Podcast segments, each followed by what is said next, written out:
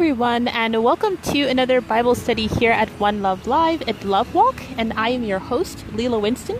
I pray that you are well and that God is blessing in your life. As you know, we come together to read and study in the Word of God so that we can practically apply it to our lives and also so that we can accomplish the purpose of our lives in the way that God would have us to do it.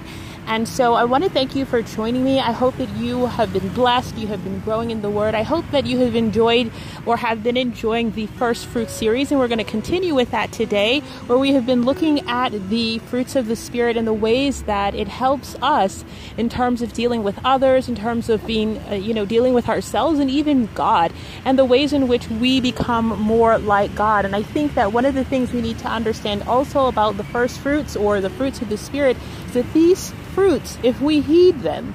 If we water, you know, our spirit with the word of God, then we're going to see more fruits and they make us more like God. And that's the whole point is to bring heaven to earth. So every day you have this amazing opportunity to bring heaven to earth. Every, every single one of us has this opportunity. So without further ado, let's go ahead and jump into our first fruits uh, series number, uh, I believe it's eight, and we will be looking at the gift, or I'm sorry, the fruit of meekness. And so go ahead and grab your Bible. You know our anchor text very well. It's Galatians chapter 5, verse 22 and 23. It says, But the fruit of the Spirit is love, joy, peace, long suffering, gentleness, goodness, faith, meekness, temperance. Against such, there is no law. And so, guys, we're coming into the home stretch. We are now at the spiritual fruit of meekness. So, meekness first appears in Psalms chapter 45, verse 4 in the Old Testament, and then it only appears two times in the Old Testament. And then the second occurrence of uh, the word meekness is in Zephaniah chapter 2, verse 3.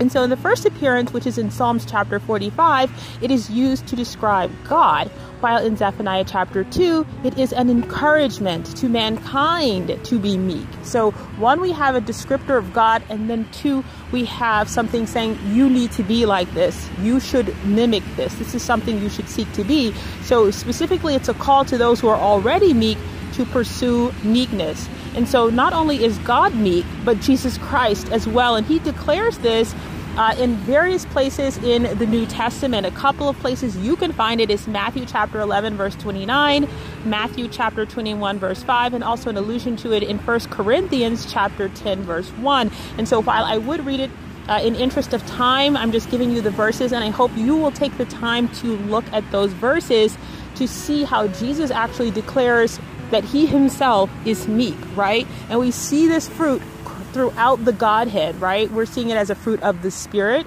which is the Holy Spirit, and then we're seeing it as a descriptor of God, the God the Father, and then we're also seeing it describe Jesus Christ the Son or the Word of God. So I think this is really powerful. It tells us how important that meekness is to um, our walk as Christians and what it means to be like God.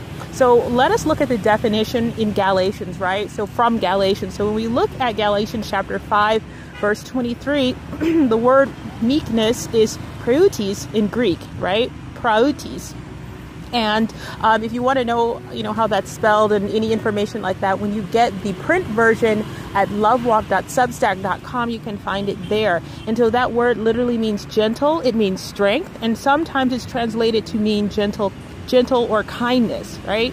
And then in the Old Testament, it is sometimes known as humility, and the word for that is anva, anva, and that literally means meekness, humility, condescension or mild. And sometimes it's really hard to understand the concept of meekness in our world today, particularly for us as human beings, because we often stumble over this concept because we really can't quite distinguish between false humility, passivity, and sometimes indifference. But their definitions here that we've looked at, they really give us a window into what God means by it. And that's really what I want us to understand. What is God's idea of what meekness means, right? Remember, these gifts are character traits of God, and they are available to us now through the Spirit. and they make any personality or temperament palatable. So let us consider that the Greek defines it as gentle strength. I love that definition, and the Hebrew as humility or mildness. And I want to use the term mild to give us a better look at what humility and meekness means uh, particularly from the Hebrew context. So I want you to imagine going to the store to buy some sort of special condiment for, you know, a party you're having with friends, with acquaintances, and whatnot. And you find there are three choices of the very same condiment. There's the hot kind, there's the medium, and then there's the mild. So you can think about your many guests. And while you might enjoy hot and your spouse might enjoy, you know, medium, you know that there's going to be children there maybe there's going to be older people there maybe going to be you know people there that don't really eat you know uh, spicy foods. So probably what you're going to do is grab the mild and head for home. And that's kind of like what we're seeing when we think about the idea of meekness. It's having the same flavor the same kind of condiment the same everything but we're not uh, giving it its full strength, right? We're being thoughtful of others. We're thinking about how to impress upon others in a way that while we can be totally whatever it is that we are, we are moderating ourselves. And that is what is meant by meekness the ability to harness the full strength of any part of yourself.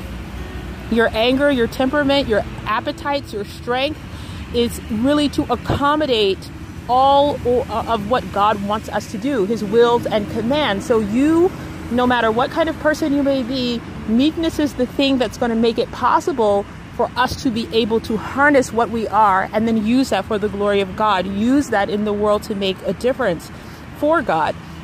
So I know, you know, you might hear some people make excuses for being harsh, acerbic, or brutally honest, maybe even quick tempered or stubborn, even lusty or sarcastic, or a host of you know, just a host of other things. And they'll say, well, you know, it's just my way or it's just who I am. But the Bible teaches us differently. And God demonstrates this concept with us in the ways in which He deals with us.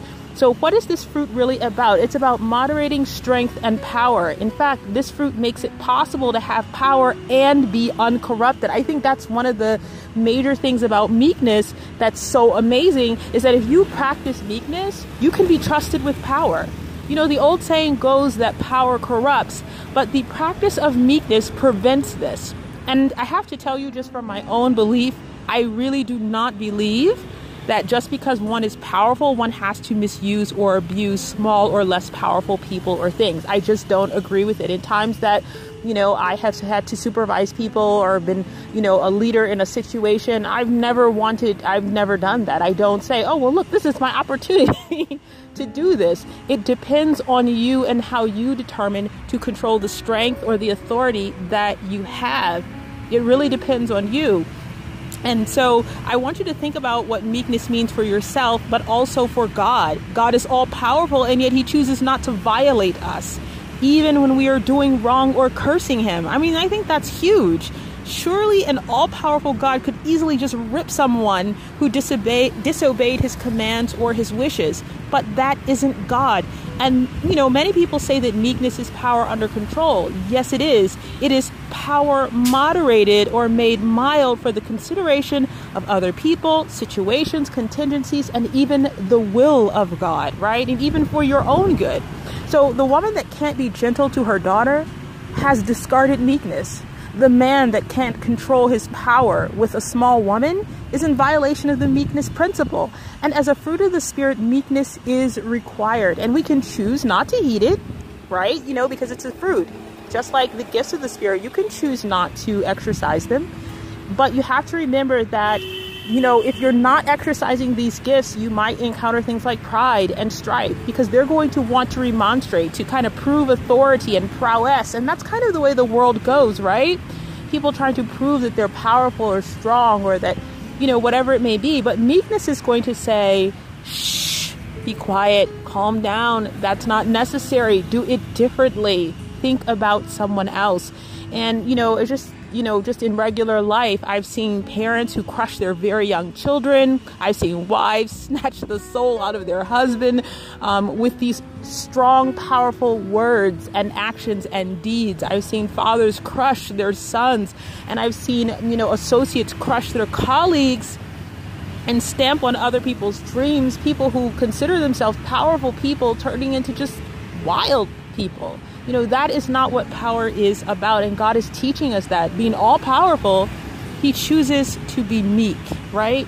Meekness is a prerequisite to a respectable life and to being a leader, an effective leader. Meekness is important because we do not live in a vacuum. There are people and things that require us to moderate our strength to coexist properly, right? Imagine if the ocean had no meekness, it would overrun its banks whenever it chose. So, meekness acts as a boundary for us. Meekness, like love, is a boundary. Just because you are capable of something doesn't mean you should do it. God is capable of doing many things, and yet He restrains with long suffering and also with meekness and gentleness. And so, to understand this concept of meekness, we will look at it in the Old and New Testament. And in the Old Testament, the word meek itself appears 11 times, mostly in the Psalms. But still, we learn that Moses was described as being meek.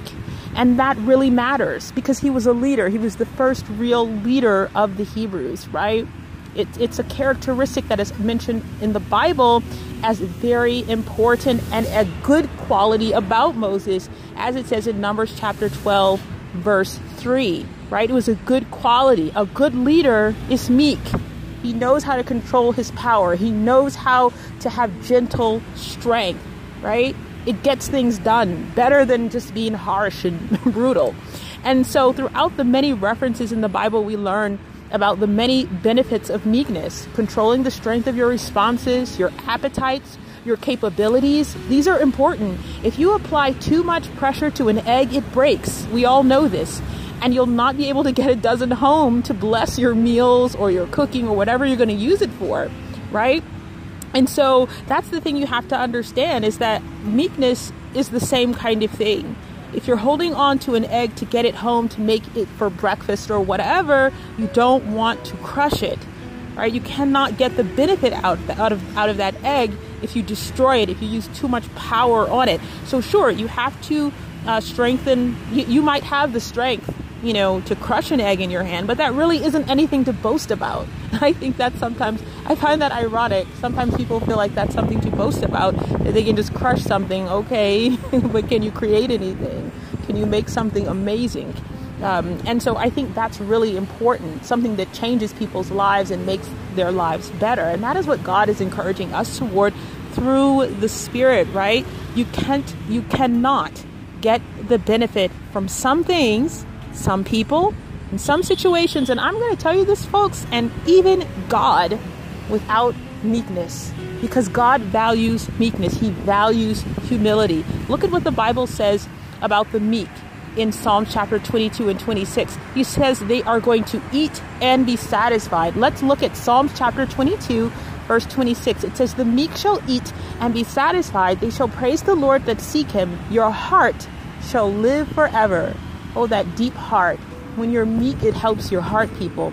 This means God is adding a level of provision to their lives. And even more than that, they're going to be satisfied with they get for with what they get in their lives, right? And satisfaction is important in life. You can have so much but not be satisfied. You can have a little bit. And if you're satisfied, you're richer than 99% of the people on the planet, right? So few things satisfy. But the meek will be satisfied with the things they consume. And it really just goes back to our egg analogy. You can't access certain things in life like satisfaction if you are not meek. And I think also we see that God is more intimate with the meek. That's just something I've seen in the Bible. You know, we see how God allowed Moses to actually see his glory and he spoke to him face to face. You see, meekness creates intimacy by allowing God to teach us more about Him. We're more open to hearing and to learning. Why is it someone can always find something new in the Bible? Yes, they might have a gift, but also they're meek enough to be still and listen to what God is saying. I want you to look at Psalms chapter 25, verse 9, and what it says. It says, The meek will He guide in judgment, and the meek will He teach His way. This is super amazing. And the reason that's super amazing because it tells us that if we are practicing meekness, right? That he's going to guide us in judgment on what we need to do in life, you know, we will know what we need to do. And then on top of that, it says he will teach us his ways if we are meek. That is huge, right?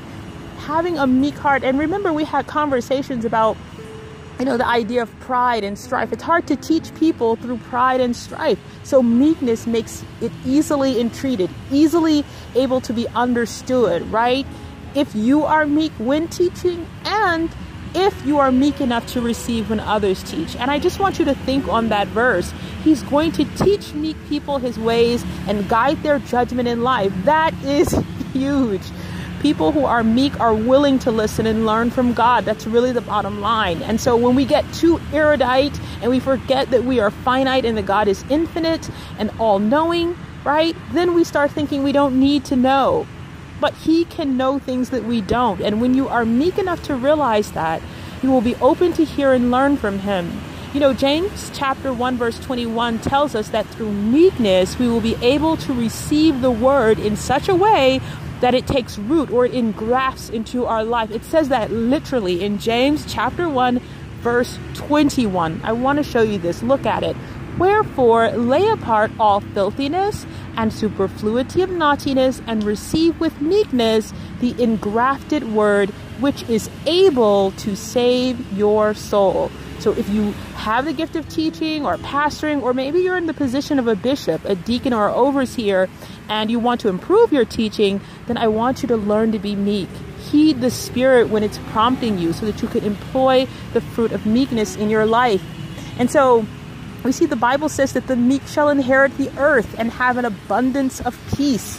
That is exactly what Jesus Christ was quoting in the Beatitudes in Matthew chapter 5 and 5. And we forget that he's actually alluding to something that was said in Isaiah chapter 29, uh, verse 19. So when you hear Jesus Christ talk about the meek inheriting the earth, he's actually quoting from the prophet Isaiah in Isaiah chapter 29, verse 19, it says that they will increase also in joy. So we see that we can increase our joy by also being meek.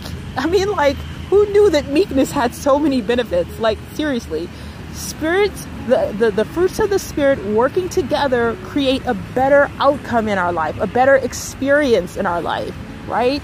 You don't have to be on the mountaintop, you don't have to be the millionaire, and you can have the most amazing experience in your human life, right? Think about when you were a kid and you didn't know, you know what? You had the most wonderful times in your life because you were able to enjoy it with your whole heart, right? Let's look at Psalms chapter 37, verse 11. It says, But the meek shall inherit the earth and shall delight themselves in the abundance of peace. So again, there's that illusion. Jesus Christ is going back to uh, the Old Testament. He is quoting the Psalms of David when he talks about you inheriting the earth. The meek get to do that. The people who are able to control their power are able to do that.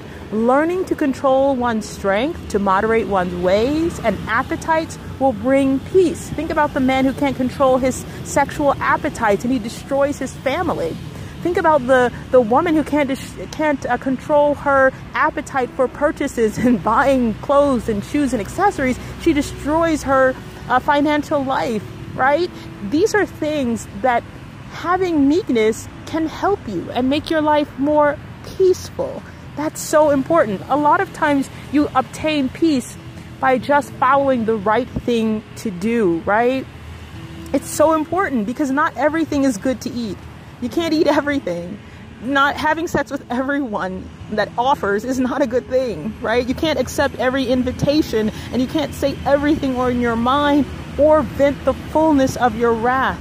That is a life without meekness and a life that will struggle in the area of peace. God is essentially telling us how to get peace, right? Moderate yourself. There is a wisdom in meekness that helps us avoid issues and help make the best choices for our lives as it's pointed out in James chapter 3 verse 13 chapter uh, James chapter 3 verse 13 really kind of goes into it the writer calls it the meekness of wisdom so, wisdom itself knows how to control power, to moderate it, and use it at the right time and the right measure, right? Just using brass power doesn't work. I see people do silly things all the time using the fullness of their strength, and in the end, it is a disaster because you that's not wisdom, right? Wisdom has better plans than that, right? hotheads, people with a chip on their shoulder, people who are prideful or always striving with others, they never understand that. People who are always blasting their full wrath, their full strength, their full appetite, that's not wise. And so we also learn that God saves the meek, right? So you're looking out for your part by being meek, but the Lord is going to do a part. He's going to save the meek. He's going to raise up the meek. He's going to exalt those who are meek. It's the easiest way to identify a God promotion in someone's life versus a man promotion. God promotes meekness, man promotes the high and mighty, right? Let's look at what it says in Psalms chapter 147, verse 6. It said, The Lord lifts up the meek, he casts the wicked down to the ground. That is pretty brutal. Not only does God lift up the meek, he casts down the wicked. And we see God's appreciation of for meekness even in Samuel, 1 Samuel chapter 15, when it comes to Saul, right? Saul decides to burn this sacrifice instead of waiting for uh, Samuel, God's prophet. And God says something really interesting to Saul that I it always sticks with me. And I hope it will stick with you. I'm going to read it right now. It's 1 Samuel chapter 15 verse 17 and it says, "And Samuel said, when you were little in your own sight, were you made the head? Were you not made the head of the tribes of Israel? And the Lord anointed you king over Israel? Think about that. He says, when you were small in your own sight, when you, you weren't, you know, so lofty and big, God made you the king. See, it's that same thing about God lifting up the humble. He casts down the wicked, but he lifts up the meek and he saves him. He is there to create distance between the wicked and the meek. He is there to save them, as it says in Psalms chapter 76. So let us look again at Psalms chapter 76, verse 9, and what it says. It says, When God arose to judgment to save all the meek of the earth, Selah. Isn't that amazing? God wants to save all the meek of the earth. He has a value for people who are meek, who are humble, who take the strength that they have and put it under control, right? God values meekness and he will actually beautify the meek with his salvation, just as we see him here. It says in uh, Psalms chapter 76 and 9 that he's going to save the meek, he's going to beautify them with his salvation. Think about that. That's what it says in Psalms chapter 149, verse 4. That word beautify means to beautify, but it also means to glorify or boast. So that essentially is telling you God is going to give the meek man his due glory in due time, his due boasting that makes him attractive or admirable to others. Just because you're rich doesn't mean you're admirable to others. They want your money. they'll tell you you're admirable. Just because you're strong and powerful, they'll tell you they maybe they want your strength. But that's not what people are admiring, right? Meekness has benefit, big benefit in terms of joy and peace and even protection and salvation. I want you to note what it says in Zephaniah chapter 2 and 3 that the meek will be hid or safe in the time of the Lord's anger. And I think this is more important than anything, right? Meekness has this benefit that allows us to find a place with God in times when He is absolutely irate. There is actually a scripture, I wish I had thought of it, but it says, To the merciful, the Lord will show Himself merciful, and to the froward or the evil or the mean, He's going to show Himself to be evil and mean. And so, how do you want to experience God? How do you want to? Think about how you are uh, interacting in this world. What are you putting out in this world, right? Let's look at Zephaniah chapter 2 and 3. It says, Seek you the Lord, all you meek of the earth, which have wrought his judgment. Seek righteousness, seek meekness. It may be you shall be hid in the day of the Lord's anger. Wow. I love that. I absolutely love that. And it's something that I believe, right? You, you know, people do some the darndest things, but you're not going to get the full wrath because I believe in the meekness and I believe in the mercy of God. And I know that it's not just me dealing with you. I know that God is going to reward me for the things that I do. God looks at what I do. I want to show you something here too that God teaches us that beyond that, in the ways that we deal with others, we also use meekness in terms of restoring other believers who, who maybe they've fallen away, maybe they have, you know, fallen into some temptation, right? We can restore believers who have fallen, right? With meekness. That's what it says in Galatians chapter 6 and 1. It means we control the strength of how we approach and deal with whatever it is that they're dealing with. That is what I want you to understand. Controlling the strength of it. Some people can be just so harsh and just cruel to people who, uh, to other believers who, you know, maybe they stumbled, maybe they, they had a, a fall or something like that, right? Maybe they don't understand something, whatever it could be. You know, you, you're not supposed to be that way, right? You need that meekness, right?